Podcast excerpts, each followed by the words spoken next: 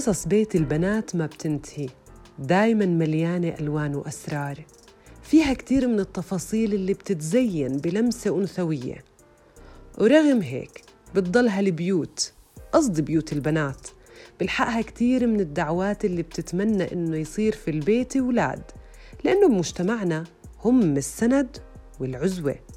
وبتضل تلاحق أبو البنات عبارة جيب لك ولد يحمل اسمك أما أم البنات بتلحقها عبارة ما بدك تجيبي للبنات أخو يسندهم ويدير باله عليهم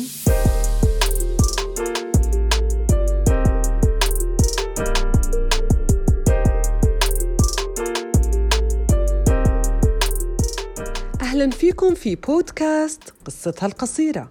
في هالحلقة رح نكون مع تجارب سيدات وبنات عاشوا حياتهم ببيت البنات. أو كانوا أمهات لبنات رح يحكوا لنا أكتر شو العبارات اللي بيسمعوها كيف بيستقبلوا خبر مولودتهم الأولى وشو اللي تغير فيهم قبل وبعد البنات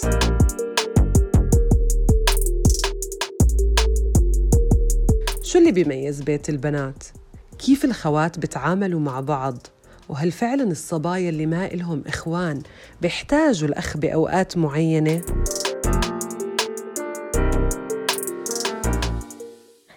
إحنا ثلاث بنات في البيت. آه لا ما كان يحكوا إنه أي شيء اثر بمعنوياتنا إنه إحنا بنات. آه إنه البنت ما إلها أي فائدة بالحياة أو هيك لا بالعكس كانوا يشجعوا إنه يكون في بنات بكل بيت. آه هلأ ممكن ألو... البنت يعني أنا كبنت إنه ممكن أحتاج كحد بحياتي يكون بدل أخ أو كأن أو كأخ. كنت أحس هذا الشعور كتير. وما زلت احسه صراحة بكتير ببعض أوقات بميز بيت البنات إنه آه يعني لا في أشياء سلبية وفي أشياء إيجابية. من الأشياء الإيجابية صراحة إنه يعني بيكونش في خجل بين الإخوة والبنات. آه ما بيوصلوا لمرحلة معينة إنه هن يصيروا آه يخجلوا من بعض يحسوا إنه في بيناتهم مستويات. آه زائد كمان بنقدر نحكي إنه من إيجاب من سلبيات هذا الإشي إنه ممكن لو الأهل فضلوا بنت على بنت ممكن يصير في غيرة كثير حادة يصير في زي قتال بين النفس بين الإخوة.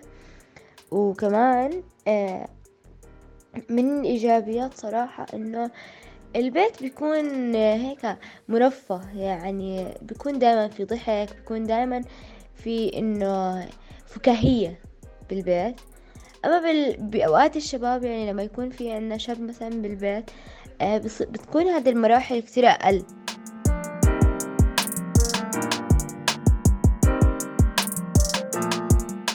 بتذكر في وصف كتير حلو عن بيت البنات. قرأته بمقال بيحمل عنوان بيت البنات. بيحكي هالمقال في بيت البنات كل شيء يكبر إلا البنات حتى المتزوجة منهن. فور عودتها للزيارة تتراكض إلى الغرفة ذاتها تفتح الخزائن وتتفلسف في قضايا التنظيم والنظافة.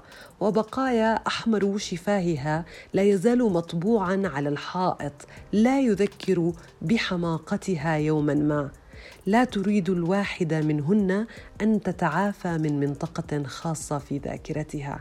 تبدأ في سرد تاريخها غير الشائب أمام المتحلقات حولها ممن لم يفقدن ذاكرتهن بعد. كل واحدة تفعل ذلك في بيت البنات. لكن حين يأتي وقت الضحك لا تكون إلا الحقيقة جاثمة على لحاف يغطي أقدامهن المتلاصقة.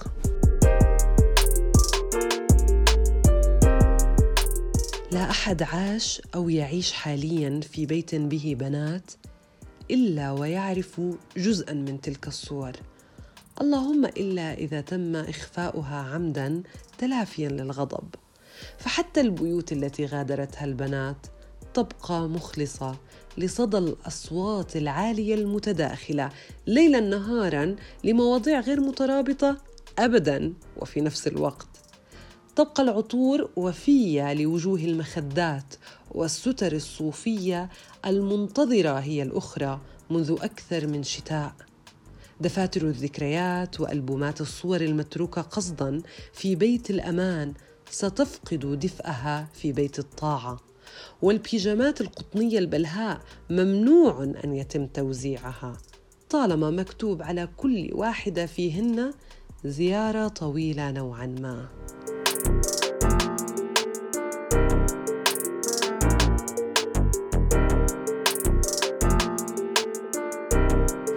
هذا جزء من مقال طويل فيه وصف كتير.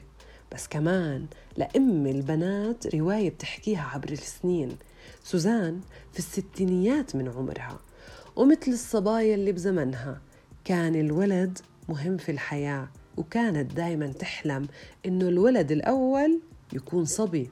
بس الصبي ما إجا وكانت أم للبنات. قبل ما أتزوج وأنا هيك بال... كنت أشتغل بالبنك وإشي وإحنا والبنات نقعد نتحدث. أنا ولا عمري ولا عمري بحياتي تهيأت إني بدي أجيب بنت. حتى سميت الولد. كانوا يقولوا لي هيك وإحنا نمزح يقولوا لي إيه سميته رائد. قال ما بعرف عاد أنا هذا رائد ما بحب الاسم. بس خلص. ولا عمري كنت أتهيأ إني بدي أجيب بنت. لما تزوجنا بعد سنة من زواجي حملت. ولما أول ما فح... يعني أول طبعا ما كان على أيامنا إنه في يفحصوا يعرفوا ولد ولا بنت. كانت كل مهيئتي إنه أنا بدي أجيب ولد. والحمد لله لما ولدت وقمت بالسلامة قالوا لي قومي جبتي عروس حلوة. في إشي هيك في قلبي آه، نقطة هيك نقطة صغيرة زعلتني. ما بعرف. أنا آه، يعني ما عرفتش ليش زعلت. هي مجرد ثواني يمكن. وبس شفت البنت وكيفت عليها وانبسطت كتير فيها. وقالوا لي يلا إن شاء الله بتزينيها بالصبيان. فانتظرت سنة سنتين. حملت مرة تانية. وبرضه كنت مع إني حبيت البنات كتير بس برضه كنت أنتظر ولد. بعرفش ليش. برضه إجت البنت الثانية برضه زعلت.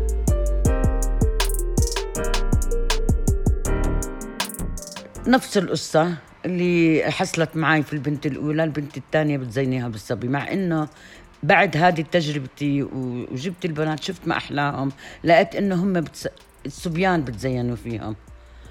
وأخيرا انتظرت ثلاث أربع سنين وقلت يمكن يجي الولد. ما بعرف ليش يمكن المجتمع يمكن الناس يمكن بده بيقولوا بده الولد بيحمل اسم أبوه ما بعرف. احملت برضه للمرة الثالثة برضه جبت بنت. وبرضه زعلت مع إني أنا كثير رح بحب البنات. ثلاث بنات والصبي ما اجى ليزين هالبيت وما اجى الولد اللي رح يحمل اسم العيلة. بس لسوزان في تجربة مختلفة لأنه كل تفكيرها تغير وصارت تشوف إنه هي اللي عندها كل الزينة وصارت العبارات اللي كانت تسمعها غريبة وعجيبة. بعد ما جبت ثلاث بنات وأنا اكتفيت بهذا الحكي لأنه بناتي ملوا الدنيا علي كأنهم أولاد وبنات. وما ابدا ابدا ما فكرت كل الناس المحيطين حوالي يقولوا لي يلا إمتى بدك تجيبي الولد ويحمل اسم أبوه؟ إيه كنت أضحك أنا أقول إنه هدول بناتي حملوا اسم أبوهم. وعلى فكرة دائما بسمع من الناس بيقولوا لي عمره صار صار موقف وتمنيتي إنه يكون يكون عندك ولد يسندك. إيه برضه أنا نفس الإشي هذا الكلام ما بيعجبني لأنه بناتي الحمد لله كبرتهم وعلمتهم ودرستهم وزوجتهم هم كانوا دائما زي ما قلت بالبداية إنه هم الولد والبنت لأنه دائما كانوا سند إلي إيه بالسراء والضراء وقفوا معي وبكل حب وعاطفة وحنان. وزي ما زي ما نعرف دائما إنه البنت هي إيه دائما أحن وحنون كتير على أمها وأبوها. والحمد لله. وبعد العمر الطويل اللي مرينا فيه وبعد ما زوجت بناتي وفرحت فيهم ما تمنيت وقلت الحمد لله اللي ربي وصراحة وحقيقة بحكي إنه ما أعطاني ولاد لأني بشوف كتير دائما إنه دائما الولد دائما بيقولوا بيت البنات ملا حتى بعد زواجهم. ما عمري كنت لحالي ولا عمرهم تركوني حتى بعد ما تزوجوا وطلعوا من البيت. دائما معي بدي أقارن حالي بصديقة إلي عندها ثلاث أولاد. إيه، الصديقة ما يعني يا دوب يا دوب يجي يزورها ابنها. لهلا بتذكر دائما لما كنت أجيب بنات ويقولوا بتزينيها بالصبي إن شاء الله بتزينيها بالصبيان. لحد هلا مش عارفة إيه، من وين هذا القانون جابوه. ليش ما يقولوا لما يد... اللي بتجيب ولد ليش ما يقولوا لها تزينيها بالبنات؟ غريبة. فعلا غريبة. والحكي اللي بتحكيه سوزان صار له 30 سنة. غريبة إنه لسه موجود وبتكرر. وهذا الإشي صار مع رشا اللي كتير بتتقاطع قصتها مع قصة سوزان مع إنه الفرق كبير بالعمر والوقت والتطور اللي صار بالدنيا. أنا أم لبنتين آه بنوتة عمرها تسع سنين وبنوتة عمرها خمس سنين صار لي متزوجة عشر سنين. ولا مرة بحياتي قبل ما أتزوج تخيلت إنه يكون عندي بنات. وكنت دائما متأكدة إنه أنا حيجيني أولاد كوني أنا لا بحب آه المكياج والمناكير والفساتين. فقلت مستحيل ربنا إلا ما يعطيني أولاد لأنه أنا أصلا يعني بطبيعتي آه بحب الركض والنطنطة ولعبي زي الأولاد. فتوقعت طول حياتي إنه يجيني بس أولاد.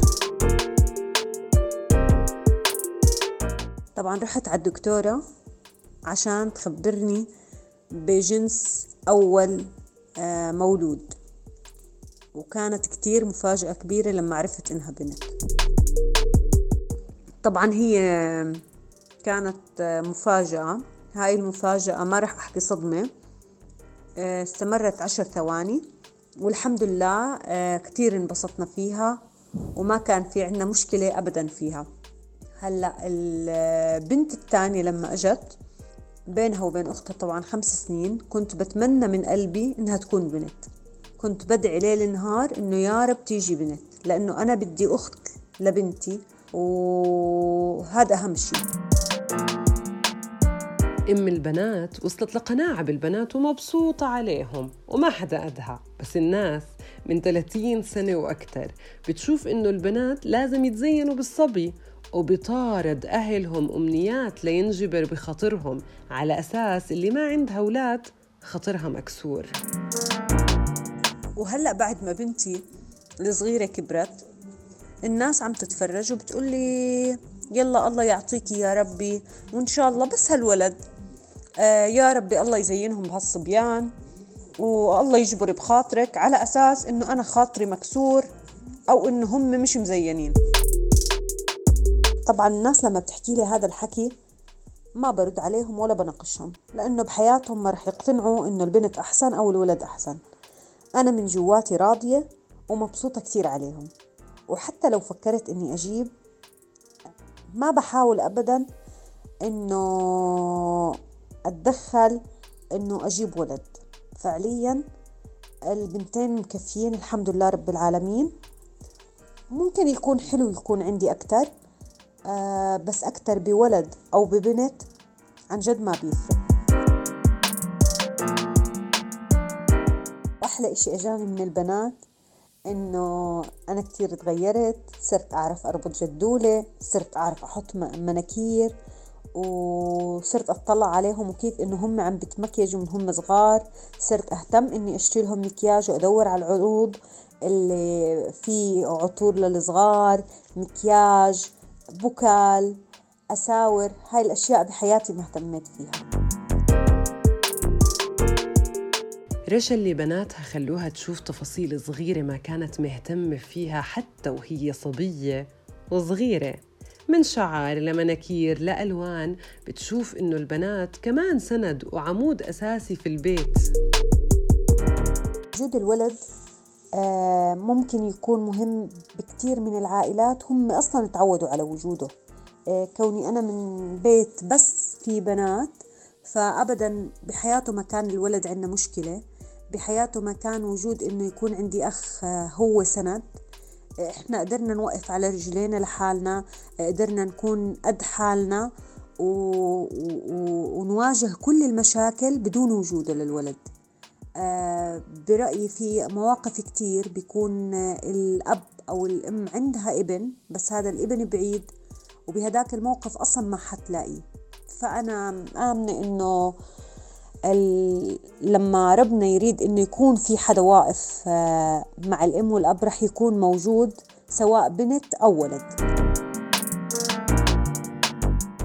في آخر مقال بيت البنات في قانون مهم بيحكي أحزن كثيرا على الأهل الذين يفتقدون ضجيج بناتهم وصخبهن المزعج وهو يخفت شيئا فشيئا من تحت الباب.